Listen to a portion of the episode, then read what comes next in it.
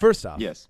I feel like I should preface in this beginning, this cold open that we love to do, that uh, hot the, today. the lovely uh, uh, utopian paradise lost type lunch lady voice that everyone's going to hear today oh, is yeah, the product of laryngitis.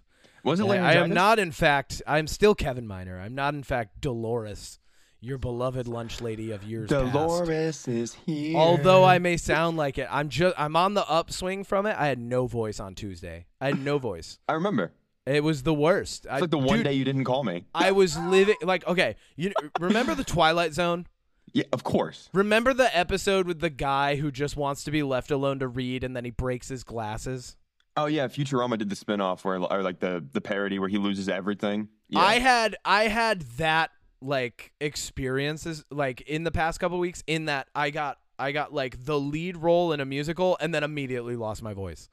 Like just like j- like uh, uh, I love the there's a comedian I forget who it is but he's like, he was like the Twilight Zone should just be called Nice Try Asshole.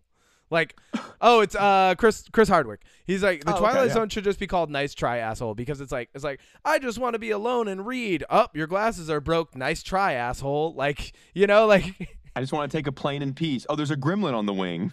nice try, asshole. Like and for me, it was like it was like I just want to get back into musical theater, and it was like cool. You're gonna be Gomez Addams this fall, but you're gonna lose your voice next week. Nice try, asshole. Um, Right? yeah, that's what it felt we- like. Because last have- week we were supposed to had- come back. Yes, we were, and Yeah. then I had no voice last week. Yeah. It's this has been a battle, man. But I- I've been on like cough drops and just everything getting into this. Um, and then like so because because of last week, now we can't even talk about like. uh, we- We missed the opportunity. The, the Barbenheimer. hype's already gone for Barbenheimer. But there's a better It's movie gone. to talk about. There's a better it movie came to talk and about. went. Wait, oh, that's movie. great! I can't wait. I can't wait to tell you Uh, about it. I can't wait to hear about it. Uh, okay, so hold on. Okay. Let's let's let's chat just a little bit more. Let's catch each other up, right? On what? it's well, I have more news for you. Um, Kevin's got some news. wow, I hate this season already. All right, that's the beginning. That's where we go. All right, are you ready to clap? yes.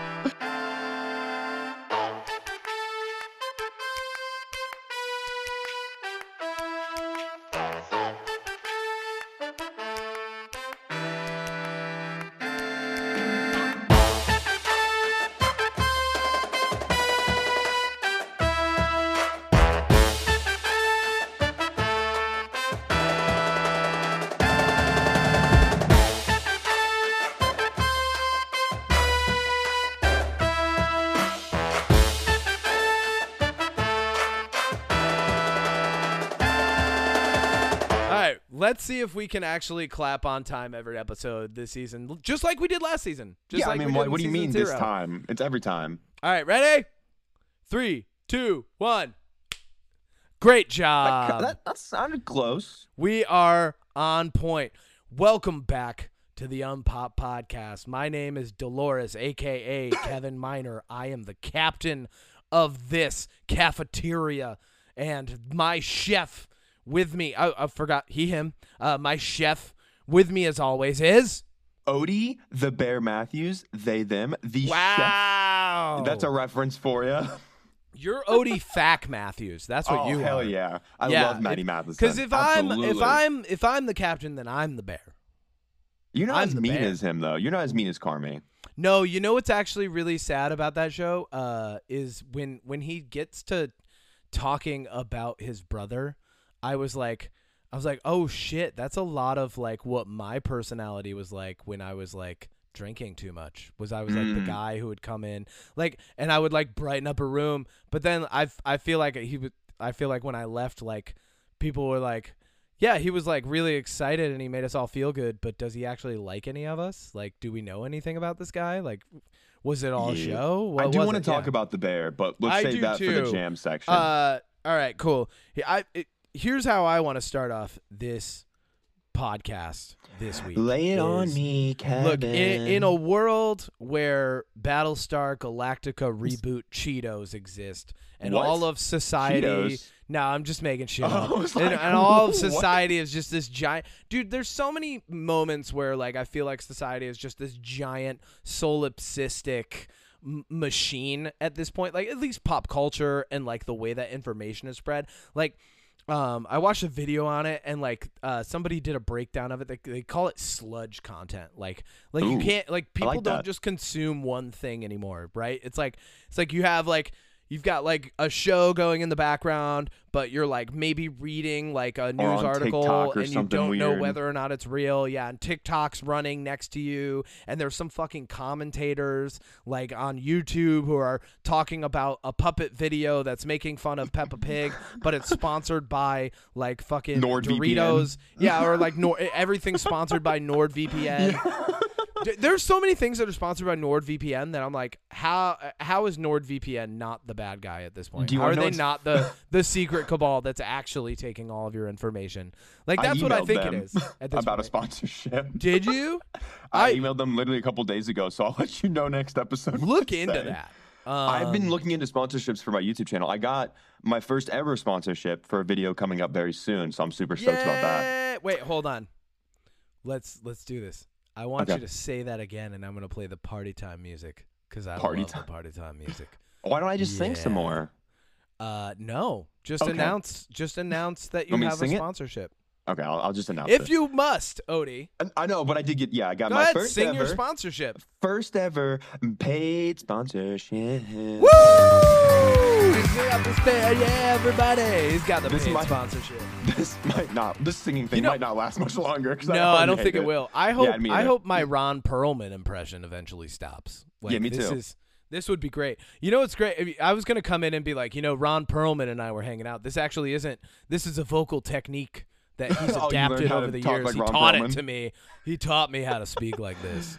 He taught me You how know, to Ron a, Perlman a also moody protagonist. he uh I like his approach to this strike where he just got on it was like TikTok or Instagram or whatever made a video and he was like, "Oh, you you want to cost people your like their houses, motherfucker? yeah. Karma's a bitch." And like he basically just threatened these CEOs that are worth billions. Yeah, he was like, he's like, we're gonna come burn your houses. Yeah, fuck that. Real life Hellboy, baby. Fuck that shit. Uh, let's Yeah, let's get that. into this real quick. In, Let's do it. in a world where a, a content drought Hmm. of uh and let me put it this way in a world where peak creative content drought is on the horizon what do we have to look forward to uh Hmm. entertainment wise what do you think what do you think's gonna happen let's do uh Hmm. here ready uh, i'm gonna i'm gonna get in on your bit odie 2024 predictions Ooh. yeah yeah there it is Yes. all right cool all right, 2024 predictions. What do you think 2024 is going to look like content wise? Uh, let's do wrong answers only first, and Okay. then we'll and then we'll actually talk about it.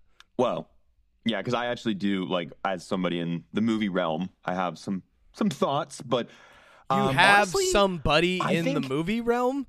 I What is what is this? Like what? I- what? I said as What- somebody in in the movie realm because oh, I'm getting ready to make one. Odie's in the movie realm. Yeah, I'm in it. Right. But uh, just as well, I mean, I think honestly, next year DC's going to make two billion dollars off of one movie. Marvel is going to come back and blow us away. And then I also think that we're just going to get every studio is going to make their own superhero. And next year, superhero fatigue is going to be over. And we're just going to get tons every week a new superhero movie. That's, That's what I amazing. think next year. hope and I that love that. I happens. That cannot wait to watch Superman fight Batman 18 different times next year. That's going to be great. I I think there's just going to be like 15 different versions of 90 Day Fiance, right? Okay. But it's just like, gonna it's gonna be like the it's Love gonna be like Death. It's like the 90 Day Fiance crossover future where like it's like toddlers and tiaras, but it's also 90 Day Fiance. Which like- studio exec is gonna get married to little Gabriella? Like, It's like, oh my just- god, like, no, that's where we're going, man. People it's just like 90 Day Blind Fiance, 90 yeah 90 Day 90 Blind Day Fiance. Big Brother Blind Fiance. Just in the finale, in, in the finale of 90 Day Big Brother Blind Fiance, someone's going to jail because it turns out they've been a pedo this entire time. Like that's David Hansen just shows up and is like, "Hey guys, hey, what's up? How's it Uh, going? I uh, but no, if I'm being serious about next year, because um, obviously we both listen to a mutual podcast, The Weekly Planet. But outside Yes. of that, um, I've Yes, just been listening to a lot of different podcasts and interviews and people having conversations around it because, you know, I care a lot about this industry. I love this industry. Yeah. And I think that unfortunately we're going to see a lot of similar results as the last writer strike. I think yeah. that unfortunately a lot of good TV shows are going to probably get canceled no matter how well they've done because that's just what happens. Yeah. I think we're going to see a lot of movies that unfortunately things like Dune Part 2 which is supposed to come out this fall could get pushed an entire year which will really hurt that movie because the first one underperformed. There's already been a gap.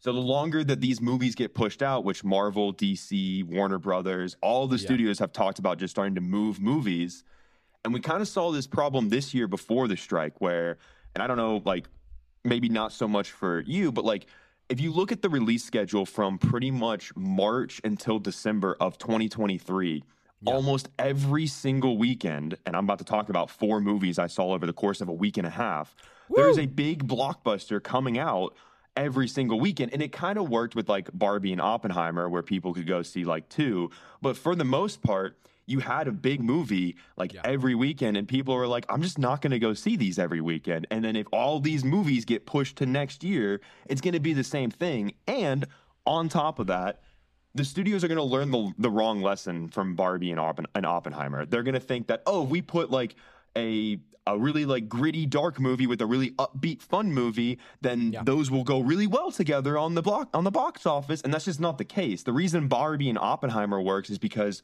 they're both incredibly large cultural movie staples one is just an incredible empowering just one of the best movies i've seen in a really long time and then the other one's oppenheimer Yeah.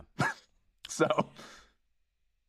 yeah I that's think, what i think I think a really nice unforeseen side effect that not a lot of people are talking about because I've been I very closely have been paying attention to A24 and their i love reaction to this. a24 I think yeah. A24 is actually going to have a lot of domineering Mhm. uh c- not not even just movies but out of them like the the term that we now have for it right uh is content. Like that's what it is in like this post postmodern era of enter info and entertainment you know? Um but i think A24 because they're they were just like oh what do, what do people want? Cool yeah we'll just pay them I th- Yeah. A24 is continuing.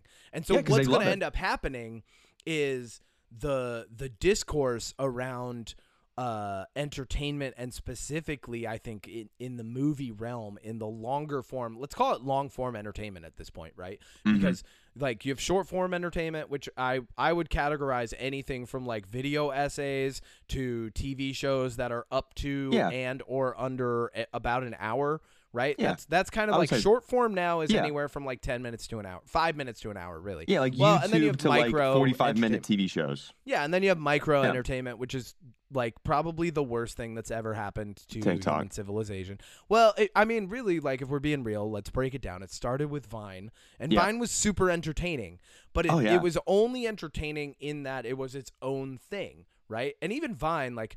I don't think people were like as addicted to technology as we are now and as addicted to social media as we are now. So like Vine, like you would get on and it's not like you would doom scroll. Like you would just No, six second and- videos. and we have these terms now. We have binge watch, binge scroll, binge like people binge consumption. They only binge consumption. And so I think long form entertainment, which is like it's becoming more of an artisanal art style, something that's more curated than ever before, at least on the more independent side of it. And I know A24 is kind of like they're on the verge of being less of an independent thing. You know, it's like Yeah. the Lumineers when they blew up. Like so it's like this- Blumhouse. yeah, so this long form, or even Bad Robot, right? So this yeah, long well, that's, form, that's J.J. Abrams though. Well, that's a pretty but- big company. but it didn't start that way. Oh yeah, it started Yeah. small and then it yeah, outgrew yeah, itself. yeah, Yeah, So, so like as as they're they're approaching this, like uh, that that curated style of long form entertainment, I think, is going to be dominated by the people who made the right moves during this writer strike. A twenty four hundred just being one example. I don't have any others because like it's not like I'm like perusing the internet looking for info do, on this. but, but yeah. okay, great. I can give you well, some. that's good. Um, but ultimately, I think that's going to be a really nice side effect. Like I'm I'm trying Yeah. to be an optimist about this. You know, hundred like, percent. And you know, going back to how season zero began for us, like the Mm. world is absurd. Like this is just where we're at, and I think the more we embrace it, the more like we answer absurdity with absurdity, the better Mhm. off we are. As, as, as insofar as entertainment is consumed, in or, or cons- concerned, uh, the more we answer that with absurdity, like I think, uh, you know, you're gonna get into it in a moment, but like the Barbenheimer moment Oh, yeah. of culture. First off, let's be real. It was more of a Barbie moment. Oh, Barbie outperformed it like by three times. Secondly, yeah, yeah, everybody called it Barbenheimer, but like really, like It was Barbie Oppenheimer. and Oppenheimer. Oppenheimer is like an art house expose about thoughts on American like industrial military complex. Mm, uh, yeah, Yeah, not my favorite. Whatever. Um, but like ultimately, it was really more of a Barbie moment, and Oppenheimer kind of hopped on as a backpack. and underperformed. Um, but this is this is where we're at, and this has Well- been happening for a long time. Like I remember when I first started really like disliking social media, and I've kind of come around to the point where I'm like, okay. I I really didn't like it. I took long breaks from it. I, I created a healthier relationship with it.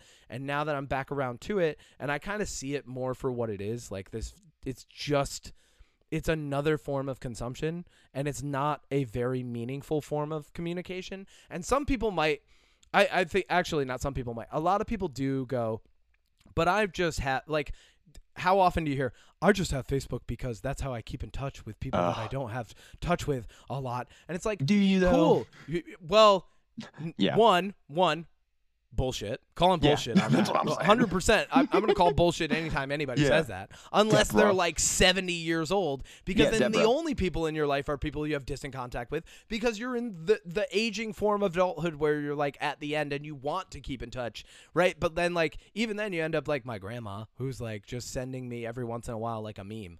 And she doesn't know that it's called a meme.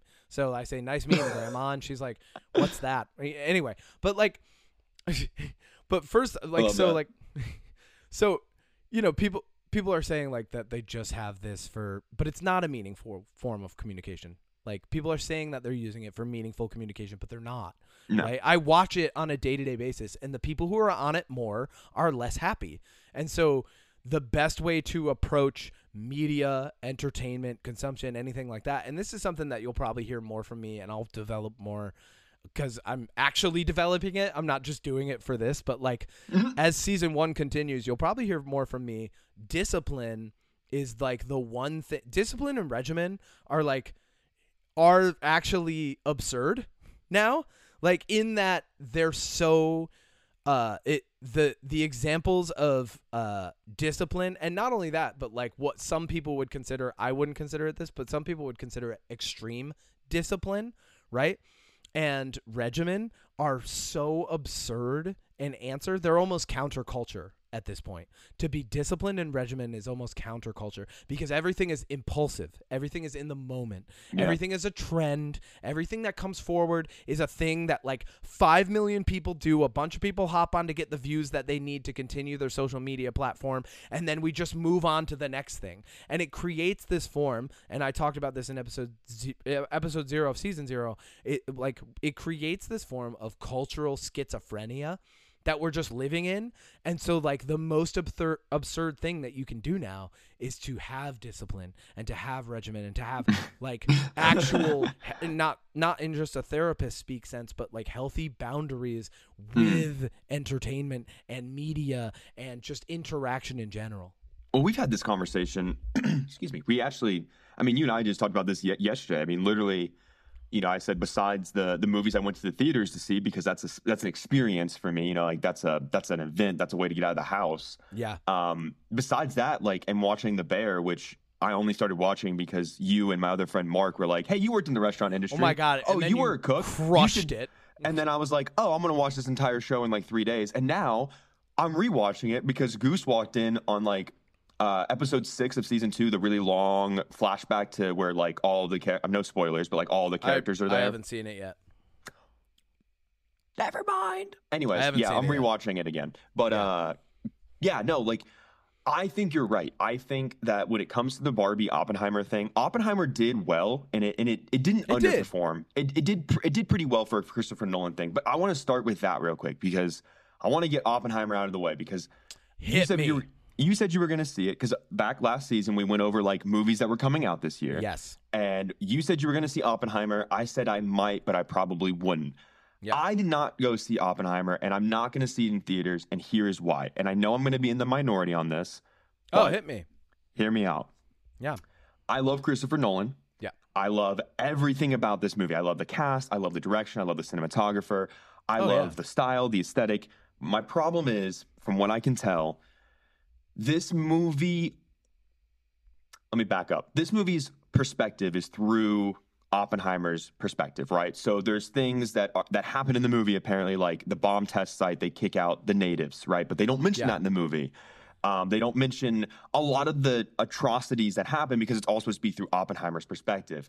Yeah. My problem with that is, from what I can tell from people that I know personally that have seen this movie, is that all this movie really does at the end of the day is paint Oppenheimer like a victim. And hear me out. Here's my problem with this Okay. as smart as this man was, you cannot sit here and honestly tell me if the US government in the time of war came to you and said, hey, we want to make this super weapon a bomb to blow away our enemy. You cannot sit there and go, well, I didn't think they weren't going to use it. What is the point of building a bomb? Because here's the thing this movie shows Oppenheimer as like, he's being glorified as like creating this bomb to end the war and Yeah. he's being shown as this person in the end that's like oh i didn't know they were going to do that oh my god they used my creation to kill innocent what the fuck did you think was going to happen if someone came to you and was like hey build me a custom race car because you're the best mechanic in the world do you think they're just not going to fucking drive it Uh well, okay. Allow me to to answer that. I I understand your perspective. But in in an era where and this is the 1940s, in an era where the only form of mass media touted propaganda that glorified your country, right? And did and demonized anybody against it. I would say that his his perspective shift over time and the realization that may have come for him as a person came much later than you or I would have had it. Like we don't we don't consider the luxury of fast information that we have today because information back then was so slow and perspectives were so different and I'm not saying it's a different time I'm saying literally Yeah. they knew less so like he might have actually been like yeah I'm going to inv- I'm going to invent this thing hopefully we never need to use it but, But that's the my US problem. needs something to defend itself But the movie and I, I doesn't get do that that. that's your problem but the movie only shows well, let's let's see it first before we say the movie only, right? well i mean Let's I, form I- our own perspective. okay but here's the thing and, and this is this is ultimately where like where my point comes in Okay. I know that there's things that happened in history that Christopher Nolan left out that should have been included. Things like displacing the natives on the bomb testing site. And the reason that they didn't do it is, is like, well, it's through Oppenheimer's perspective. He wouldn't have known about that. He wouldn't have cared. Okay, and that's fine. But let's, if we're gonna make a movie about a man who created a bomb and killed a lot of people and like displaced people on American soil in order to make this bomb, maybe, just fucking maybe, Christopher Nolan, in a time where that is kind of important, maybe a throwaway line, a line or anything to kind of show the other side. Because from what I can tell, and I will see it, and maybe when I see it when it comes out to streaming, my opinion will change. But from what I've heard and what I can tell, and reviews and movies and videos I've seen about it, it only shows you Oppenheimer's perspective and it makes you supposed to feel kind of bad for him. And I don't want to feel bad for somebody like that. You're saying that you think, from what you've heard, that the messaging is wrong and Yes. maybe irresponsible. yes. I think that that's the movie could be really good, but Yeah. it's it, it goes back to kind of and this is a lesser example but it kind of goes back to like the peter pan thing right like you had native american representation in the original cartoon and then your answer for the remake is to just get rid of them altogether it's just no, a weird they way didn't to approach get rid it of them. They were in it, man. for like one scene That's all they needed because the rest of the original was like super racist. But you know, Like, but but, yeah, but you know I, where I'm going, Odie, right? I'm Like- act- well. I'm actually going to argue on that. I think that was actually really well handled because they had them actually speaking Native American. And although it was a little bit ridiculous, they were like, "All right, how do we incorporate Princess Tiger Lily, who is a named character in the story, without like paying homage to all of like because literally the it's a bunch of kids in the original going we're off to fight the engines the engines. It's super racist. So like what they did now was they gave her a little more agency. She shows up. She's the only named character of that tribe that like super matters to the plot. She shows up and helps peter and then P- it's peter pan and wendy not peter pan and tiger lily. And Oh, then I she's know. even at the end she like waves goodbye to them. I was like okay that's probably the best that you could have done. And going back to like you and I have kind of talked about this before, as a creator, if a studio comes to you and they're like, "We want you to redo this story," and you're watching it and you're like, "Oh, this is super racist. This is from like." This is from old world Disney where they didn't hide the racism. This is new world Disney now. We how do how do we scrub it a little bit? I mean, it's a Yeah. little bit of a palimpsest, right? You're kind of erasing the history that was there. Um, and I think this is okay in entertainment. Like, yeah, erase the history that was there a little bit, tell something different. When it comes to Oppenheimer, completely different idea, right? Because you're right, yeah, they I- should maybe yeah, maybe they should at a least off. mention it. But yeah, like when it comes to like redoing things and doing them a little bit better, I think as far as Peter Pan and Wendy goes, like they actually did. Okay, a that was a job. bad ex- bad example That was a on bad my example. part. Okay, let me think, they I they think of did a good one. job. Yeah, okay. Well, I haven't seen it, but You I haven't guess my- seen it? Peter Pan. Why would I watch Peter Pan and fucking Wendy, dude? Why are 12. you why are you coming in with these super strong Because opinions f- about things you haven't seen? It was li- okay. You're- Well, for one, that's not really an opinion. If I saw if there's video essays and people talking about how it's But kind of that distasteful. means that you're just coming in with the opinion from the video essay without actually doing any research and like watching it yourself and formulating an opinion going, okay, let's consider this perspective and my own. Like I'm I'm just saying I'm just saying like I don't think you really need to have a. I don't think you really need to consume content if the message of the content is pretty clear. Like with Oppenheimer, Well- like the the message is pretty clear. Like people said, hey, they left important details out. You don't have Yeah. to see the movie to be like, hey, those details should be in there. Well, no, I also I don't think that you have time for all the details in a movie. Like I I'm gonna like I'm not even just playing devil's advocate here. I actually think like I might watch Oppenheimer and be like, that was three hours and they got in everything that they possibly could. And if this opens up, and this is me being an optimist again, and maybe a little mm-hmm. absurd, but like if it opens up the conversation of like, hey, like native people were actually pushed off of that land, I think that that's a good thing anyway already. Like I think if it opens up the conversation because we have a different perspective than like if Oppenheimer was made it any like 90s, 80s, 70s, right? If a movie like Oppenheimer was made, it would be made and it was made the same way that it was made today. Like people wouldn't even have the conversation about the Native Americans. So I think that that's actually like it's a comment upon how far we've come personally outside of the realm of entertainment that like that conversation opens up at all. You know? So like I think that mm. that it's it's doing a good thing in that like we're having the conversation. Should things like that be included? I think that's up to like the writer or director. Ultimately, Well, here's the thing right? about that, right? So let, let me let me let me let me piggyback on your whole. We're having the conversation. Hit me with An it. average person that just goes to the movies and watches a movie and maybe doesn't Google the person or knows anything about the person, because I would say that m- the average person, especially if this when this movie was released overseas, does not know the story of Oppenheimer, right? No. The only reason, the only reason I know that people were displaced in the land is because I looked up and did some research on Oppenheimer when I first saw the trailer.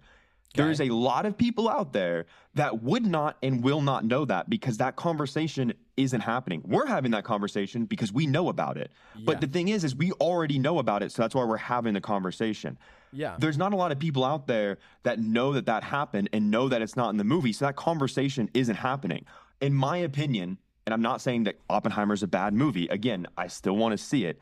Yeah. I just think that if you're going to make a movie like that, and I'll admit my Peter Pan thing, bad example, but when it comes to Oppenheimer, if you're going to make a movie about that with that kind of plot and that kind of message, which, yes, I do feel like telling that story of the bomb creation and how America went about it, because it does paint America as the villain, because there's scenes in that movie where people, you know, I mean, they some people cheered when the bombs went off. Some people said they wanted to drop them other places. I mean, one guy wanted to drop mm-hmm. it on like Tokyo, but was like, "No, I've been there before, so I don't want to drop it on Tokyo." And it really like shows that no matter what, the U.S. wanted to drop this bomb. Like they wanted to drop the bomb. Like it's a well, it's, we know it's horrible. that now, but like once again, nobody in like like people we didn't know that the Lusitania was a false flag attack until like decades later, right? So I'm just saying the cultural awareness and maybe, and this is what I'll I'll add to this is maybe like maybe the lens in which they're painting the events that happened and whatnot um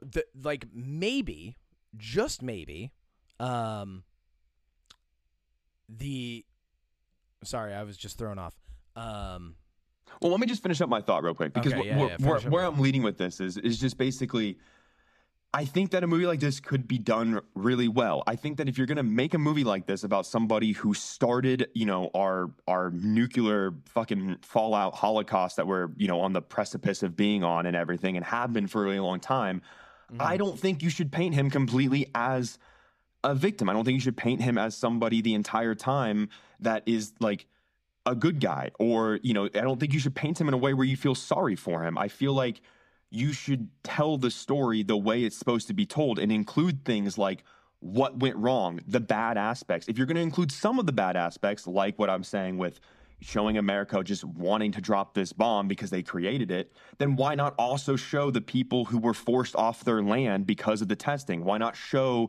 the people in Japan after the, you know, I mean, like, I think yeah. that this movie, what's missing for me in this movie, and like I said, I'm still going to see it because I'm still interested, but I feel yeah. like they went almost all the way around on showing all of the bad, but then stopped just short on some of the areas that I think really matter. And that's ultimately my point. I don't think that it's bad. I think that they do, from what I can tell, and again, we'll find out when we watch it. Maybe this will be the movie we watch together. You know? Yeah, maybe. I think I, I think would... that it I think ultimately it's it's probably a good movie and it has a probably a good message. But from yeah. what I've heard and from what I know about Oppenheimer, I feel like a little distasteful in some areas. But I'll find out. I'll find out. Yeah, I would actually say it, it my to you, like on a friend to friend level, what I would say is like if you watch video essays and the conversation around it is all the things that were missed, you should 100% still watch it with a critical oh, yeah. lens, right? So like yeah. for me, I and I'm not one of those like I see all sides type thing. Like I'll probably watch it and go, "Oh yeah, they've skipped some really important details." And that happens a lot. But ultimately, maybe and this is like maybe that's because there's a different movie that needs to be made that highlights that, right? Yeah, I mean, like again, I love Christopher Nolan and yeah. I love this cast. I love Robert Downey Jr. I love Matt Damon. I love Cillian Murphy, and I love like I love I love Florence Pugh. Everybody in this movie is great, and I am interested in it. But I'm I'm I'm going in with a critical lens for sure. But I have a feeling I could be wrong. But I'm gonna say it now. This is the last I'm gonna say about Oppenheimer. I have a feeling that my opinion's not gonna change that much. Maybe. I don't know, man. Um, we'll see. Yeah, we will. We shall see. But what my opinion will not change on is Barbie. Yeah. So real quick. All right. I don't I don't know if you've seen it yet. Have you seen Barbie yet? I have not. Feel free to give me the rundown because you know how I am. I'm going to watch it anyway at some point. Yeah. I yeah. want to keep it brief because this isn't really my movie to talk about. Um I just I I stand by that this movie is a great, great, incredible representation of not only like what women go through, which is why I don't feel like I can completely talk on it because the messaging is more for them, but there's also there's also aspects of this movie that touch on like men that don't have a purpose and just kind of follow the status quo. And I don't want to say too much because I don't want to spoil anything, but ultimately if you've heard that people say things about this movie like, "Oh, it's gonna, t- it's it's it's a feminist propaganda. Oh my god, it's gonna make your dad look like a little bitch," you know, like all the right wing talking points that have come out about this movie about it being like feminist propaganda and like it's so woke and everything. The message at the end of the day of Barbie is basically like, again, I don't really want to spoil much, but like, it just has this like really empowering message of like what it's like to be a woman and what it's like to live in a patriarchy because I don't care who you are and you can fight me as much as you want. That's what America is. Yeah. Plain and fucking simple. And mm-hmm. this movie does a great job of showing how fucking stupid that is. Okay. I And mean, I I, love it. like it. I like that idea. But it also shows, you know, what it's like to be a woman, like what it's like to be empowered, what it's like to have purpose, what it's like to stand up and be your own person. And then they also have subtle messages about the Kens because the Kens are just there for the Barbies and they don't have their own like goal. Like you see in the trailers where Ken's like worn by Ryan Gosling is like, my job is beach.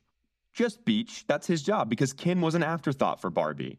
And it's just look, at the end of the day, I'm probably not doing a great job of of describing it, but it's just it is it is literally just a beautiful movie. It, it is Cool. it is it is so so so fantastic. It doesn't matter if you're straight, bi, gay, trans, non-binary. It doesn't matter. There, this movie is for. Yeah. I truly believe this movie is for everybody in a lot of ways.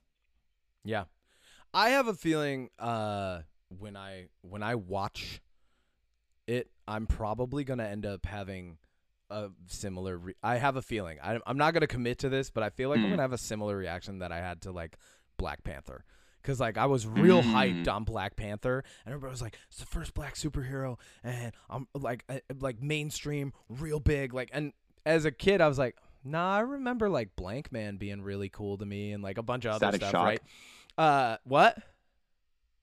Static Shock. Well, yeah, Remember I remember like Yeah. a lot of like as a kid. So like you know, for me, I was like, okay, but I also I get like it's the first like mainstream Marvel black suit, and not only that, I was real hyped on Black Panther after Civil War. Anyway, I was like, this is Because Martin cool Freeman. character. Because you love Martin wait. Freeman. Yeah, I can't wait to Mhm. like get more into this. Uh, Martin Freeman's the best. Um, yeah, no, he's not. But yeah. no, but uh, but no, and then like when I went and I watched it in theaters, I'm like, I think this movie's conflicted on its messaging.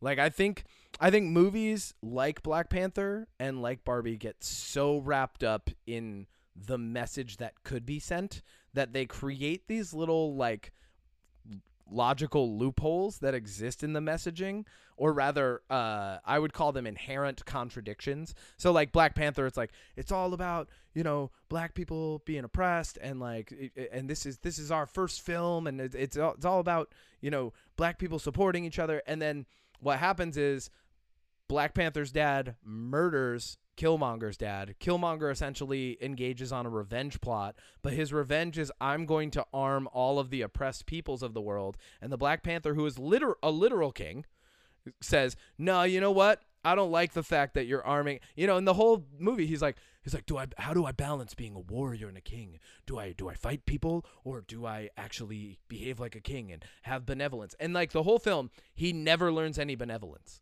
Like never, not even once does he learn I don't remember Like, much about there's Black never Panther. any approach to Killmonger of like like in the moment where he could actually finally like maybe just disable Killmonger and like capture him and like try to rehabilitate him and send a better message, right? And then like uh, he he's like, "Nah, you know what? Actually me and all of the people are going to work together to kill you so that you can't arm the oppressed peoples of the world. Uh good luck. I'm still the king. Even though you beat me in combat, I didn't actually die and someone else saved me, so I'm back and I'm the king and I win." And like I was like, "This is yeah, but I was like, this is fucked up. And this is, you know, once again, this is like a, it's a property movie. It's a franchise movie. And Mhm. going back to like the absurdity of it, I ended up, I left Black Panther and I was like, I think Killmonger was the good guy. I think Like as as a person who exists in a society where like oppression comes from what seems to be, a, you know, an overpowered source that controls resources. I was like, I think Killmonger, who was trying to distribute those resources a little more evenly, might have been the good guy. Although he was going about it responsibly, making him an anti-hero. I think he's the actual hero of the film. And then in Barbie, once again, a franchise property that's probably going to send a lot of messages, it might end up being so about its message of like equality and freedom and like female empowerment that it ends up kind of like putting its own little plastic doll foot in its own mouth. Also, I, heard don't think so. Feet in this film. That's fine. I, I will let you know There's not a lot of I feet in see it. it. There's not a lot of feet in this movie. That's, I, that's a, I heard whoever there's a lot of a lie. feet. No, I'm just kidding. No, see, Uh, I, I can see where you're coming from with that. yeah. and and I don't remember much about Black Panther, so I, I don't I don't I just don't remember much about that movie. It was like five years ago. But I will say with Barbie, I don't think it does that because the way that the message is sprinkled in, it's literally from start to finish. It's just like here, here's a little bit, here's a little bit, here's a little bit. Oh, you think Yeah. it's going like quite literally the way you think that this movie's going to go about like 30 minutes in it then mm. does this really fucking awesome hard right pivot into what it's actually trying to do and the trailers didn't give any of that away. And the way that it like kind of does the message is little here it is here it is here's a little bit more and then like at the end it kind of wraps it up and you're like oh shit like this is what it was all kind of about. And what i like about barbie is there's not like one there is like one big message but there's also a lot of little messages like i said like the message at the end with the Kens and stuff and which is why i think that if you're an amab person and you go in the Ken message might speak to you and if you're an afab person then maybe the barbie message might or if Okay. you're maybe if you're one of those maybe there's an, like there's a couple other messages in there that might you know what i mean like Okay. I, I feel like it does a good job and you just you need to see it then we can talk about it because I'm gonna honestly, take your word for it. you should You I'm should a little word for it. skeptical because like It's good, whenever a movie really tries to hand out a like a bunch of big messages, I usually kind of leave going, "Huh? Well, how well did that come across, and did everybody get the right message?" I'm curious Um, what you'll think about it because yeah. I, I really, I really do stand behind. For one, this is easily in my top three movies this year. But when Yeah. you look at the movies that have come out this year, it's not that hard. Um, uh, I think I don't even know what's in the top for me this year. Asteroid like- City, Barbie, and uh, Across the Spider Verse, top three right there. Across the Spider Verse is up there for me, but like the more I think back on it, the more I'm kind of like, oh, that was more like a, you know how I was talking about sludge content.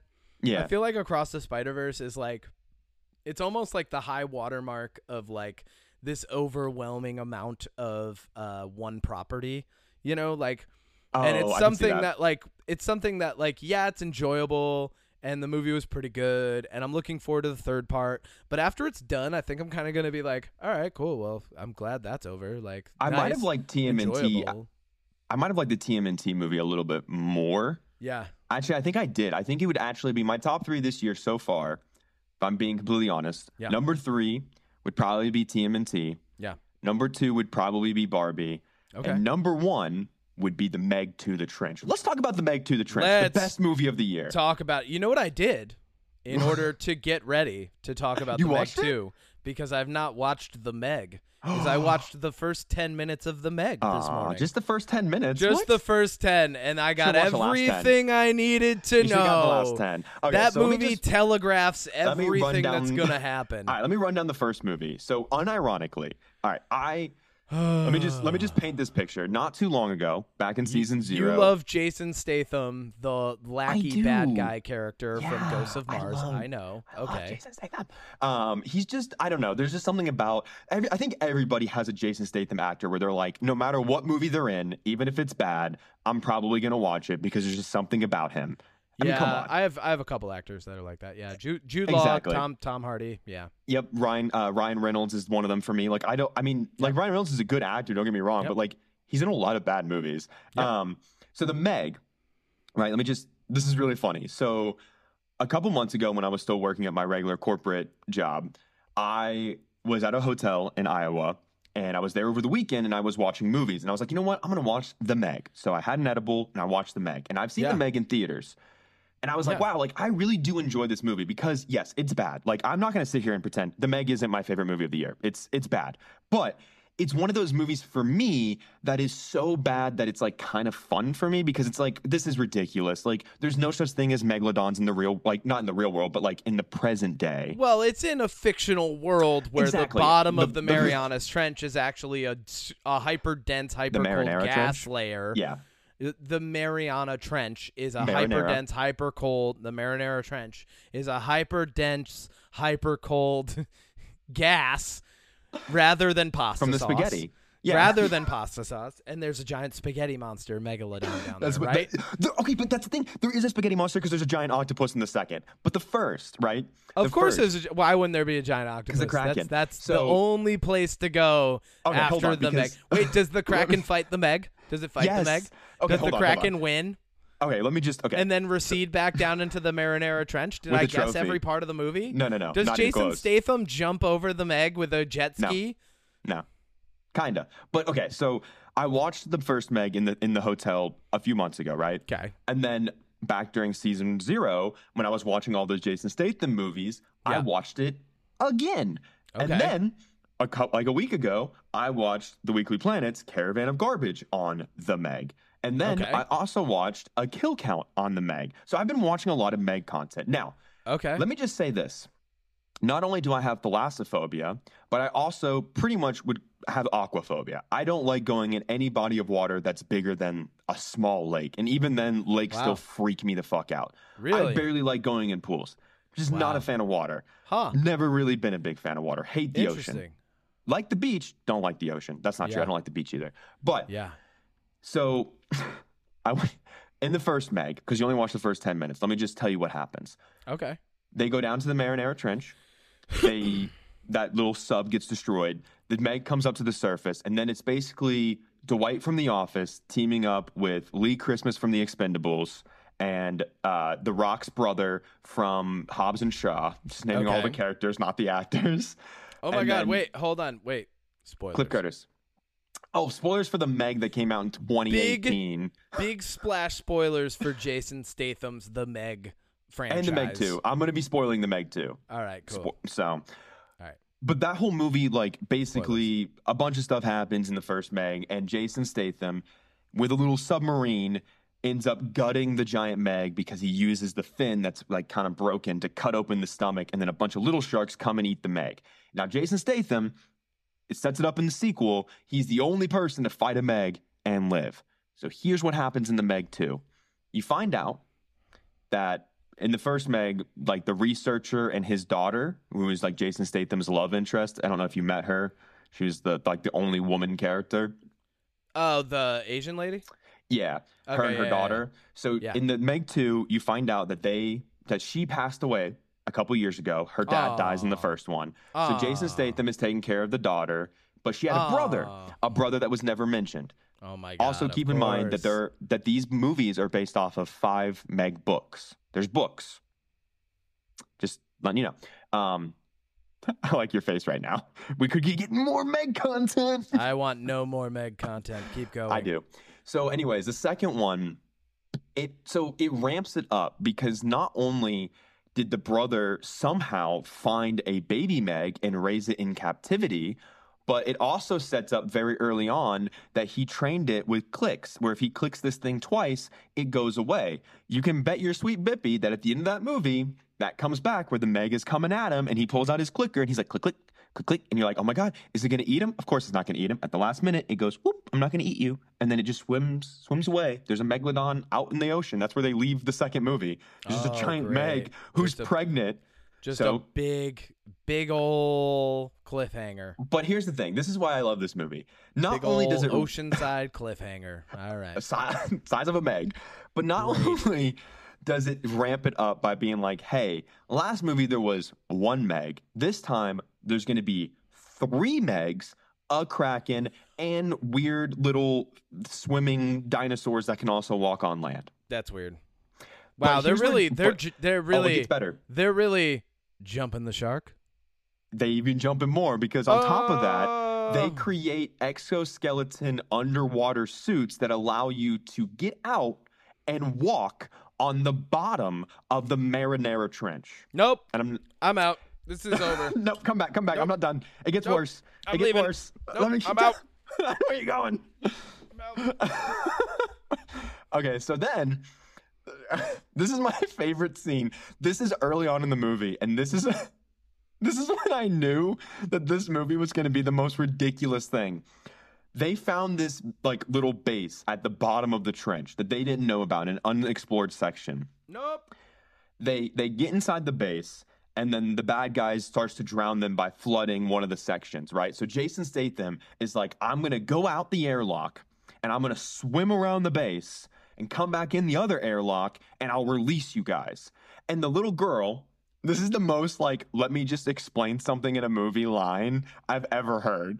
She's like, but won't you be crushed by the pressure? And this other girl is just like, actually, that's not how it works. It's not about the pressure, it's about the oxygen. So if he breathes out of his sinuses, the oxygen won't collapse and it won't crush him. The pressure of the water has nothing to do with it.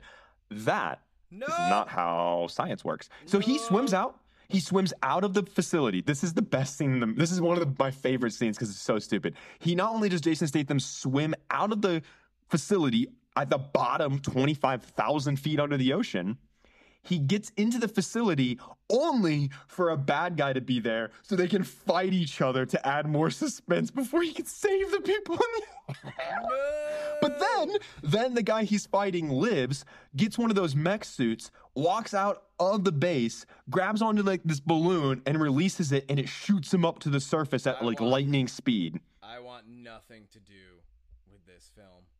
And then there's a scene later film the on where they go on they go to Fun Island, and on Fun Island there's all these tourists. Island? That's what it translates to. This is a Chinese American made movie. Um, they Jason Statham rigs up these like explosive harpoons, grabs his a jet ski, and is like, "I'm gonna go fight the sharks. I'm gonna lead them away from the island." And literally, as one of the sharks is breaching, he hits a wave, jumps over it, and throws the spear down at the head, and it blows up the shark's head. Wait, he literally jumps. He jumps a He shark. He literally jumps the shark. I'm back in, baby. He literally jumps a shark. The metaphor is there. All right, we're This self-aware. movie, okay, I'm back This in. movie, I'm gonna make you watch it Okay. with the edibles this year, Great. this season. I think this is Let's gonna be it. the movie we watch high, and I don't want to spoil any more because I'm not. I'm not. Again, it's the same thing All with right, like. Godzilla, King Kong. That's fine. Uh, any like big like Pacific Rim. You know, like I Yeah. there's something about like kaiju, giant robot, like Gundam, like. Megalodon, and I think why I like the Yep. Megalodon movies so much is because I am terrified of the ocean and terrified of sharks. That so like it's a good horror film for you. Well, it it makes me a feel a, good little bit more comfortable. It's not even close. I just like watching because I'm like, I would never. I know for a fact, hundred percent when I watch these movies, I would never. Ever in a million years be in that situation. Yeah. And that makes me so happy that I can watch a movie and be like, this will never happen to me. Oh ever, God. ever, ever, ever, ever. And that makes me feel good. Crazy. All right. Look, man. I, thi- I think good. we, we've we've summarized a few nice things. Uh, I definitely want to reserve talking about the bear until I finish it. Mm. Um, I think this is actually what a great introduction to season one of the Unpop It's podcast. the chaos. It's well, like like I've said to you, you are merely but a frog in a pot of the water of my insanity, which we will slowly turn up the degrees on as seasons go on, Odie. It, you're you're eventually going to be boiling in my thoughts and crazed whims. Um, what were your what's what's your jam this week, A lot. Odie? Well, just give me Um, two things then. If no, it's a I'm lot, gonna give you all of 'em. two. No, I'm gonna give you all. No, you Um, got to give me your jams quick because I have to pee. Why don't we just take a break for a second? No. I don't. I'm not gonna take. I'm taking my time. Um, your bladder, your problem. uh, well, okay. Then I also saw this week. I saw team TMNT, which we're gonna talk about. I think next week. Um, we went to go see Talk to Me, but walked out of the theater ten minutes in. Oh, great. Uh, not because of the movie. Uh, because we somehow on a Friday night ended up in a movie theater full of a bunch of fucking kids, a bunch of teenagers that great. wouldn't shut up. Uh, they were talking like at this volume during the movie. wow. So we walked out and politely asked the manager. We were just like, "Hey, like, not your guys' fault, but our theater's just really loud. Can we just like, can we just get a refund? We're gonna come back tomorrow or something." Yeah. And they kept right, cool. apologizing, and every time they apologized, I was like, "Dude, it's not your fault. Like, they're just fucking kids. They're like, I don't even know how they got into this R-rated movie." You're like, um, it's fine. It's just a bunch of kids. We don't want to sit through it. We'll come back. Yeah, I just Yeah. it was a full theater, and I was like, Yeah, I, we're you're in like- the minority here, so whatever. Yeah. Um, but yeah, I watched The Bear. But okay, jams this week. Honestly, the one that I really want to talk about is Post Malone's new album, self-entitled Austin. Uh, Yep. Post Malone's real name is Austin. Uh, look, Yep. I I've been very open about how much I love Noah Kahan. Uh, Post Malone is my second favorite artist of all time, next to Yep. no, next to Noah Kahan. His album, this is the first album from him that I really feel like he. And, and if you listen to this album and then you listen to his like why he wanted to be on Dial Drunk with Noah Kahan, it makes Yeah. sense. This album is very, I want to say emotional. He's got lines like you know, time like I'm not. I'm not even gonna. Anyway, doesn't matter. Point is, I feel like this song he like really leans into the emotional weight of his lyric writing, which is funny because he has said in interviews he writes about 60 to 70 percent of his lyrics on the toilet. Yep. Um, Or on But if you- mushrooms. Yep. yeah, which those two things, perfect. Yep.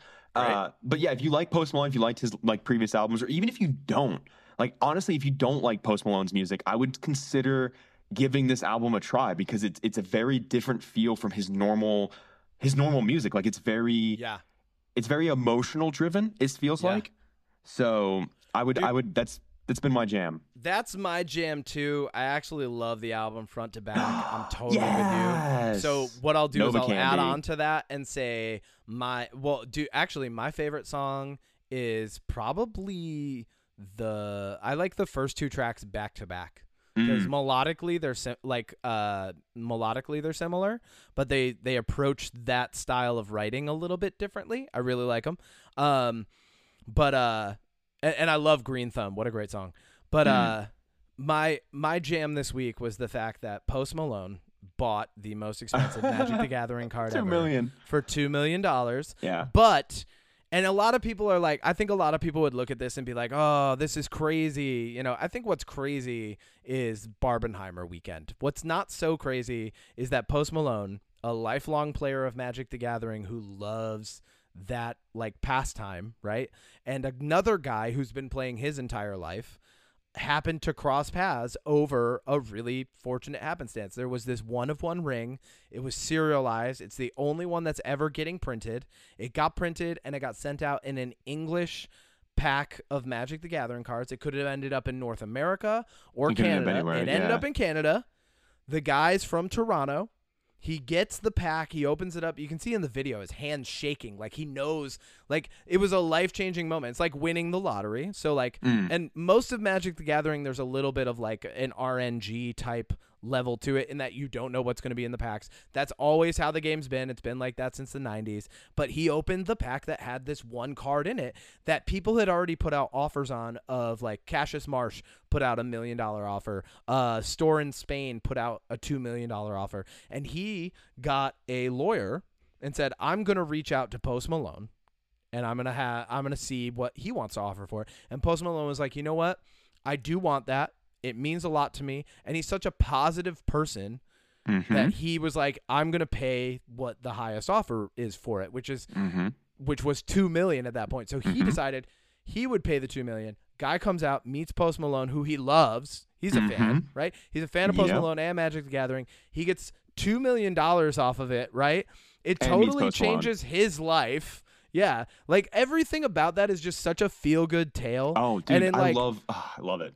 In in like in in 2023 i want as many of those things as i can possibly get. Not that i'm like gonna go seek them out and purposefully consume them Yeah. to make myself feel better about the world but when that comes my way it only brings me joy because i'm like oh damn that's awesome.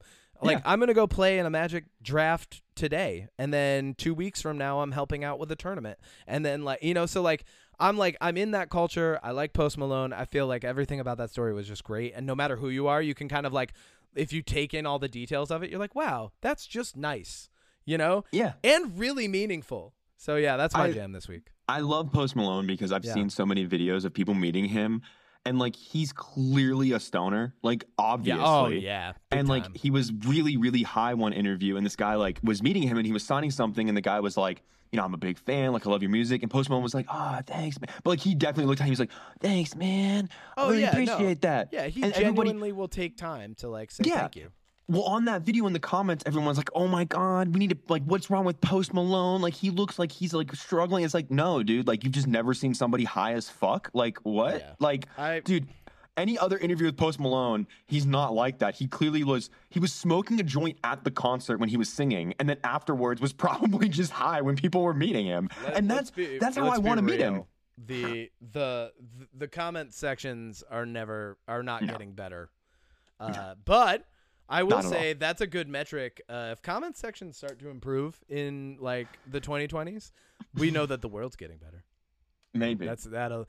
Uh, let's leave it on a nice note today. I think that's a nice note. We should end right Nice there. note. We should end on a happy note. I'm smiling. You're smiling. We're, both gonna go have good days. together Hopefully, I'll have more of. Oh, the singing. All right. we're wait- wait. smiling Smiley. together. Amazing. I love it. Ba, ba, ba, ba, ba, ba. Ba, ba, ba. All right. Perfect. I'm stopping right there.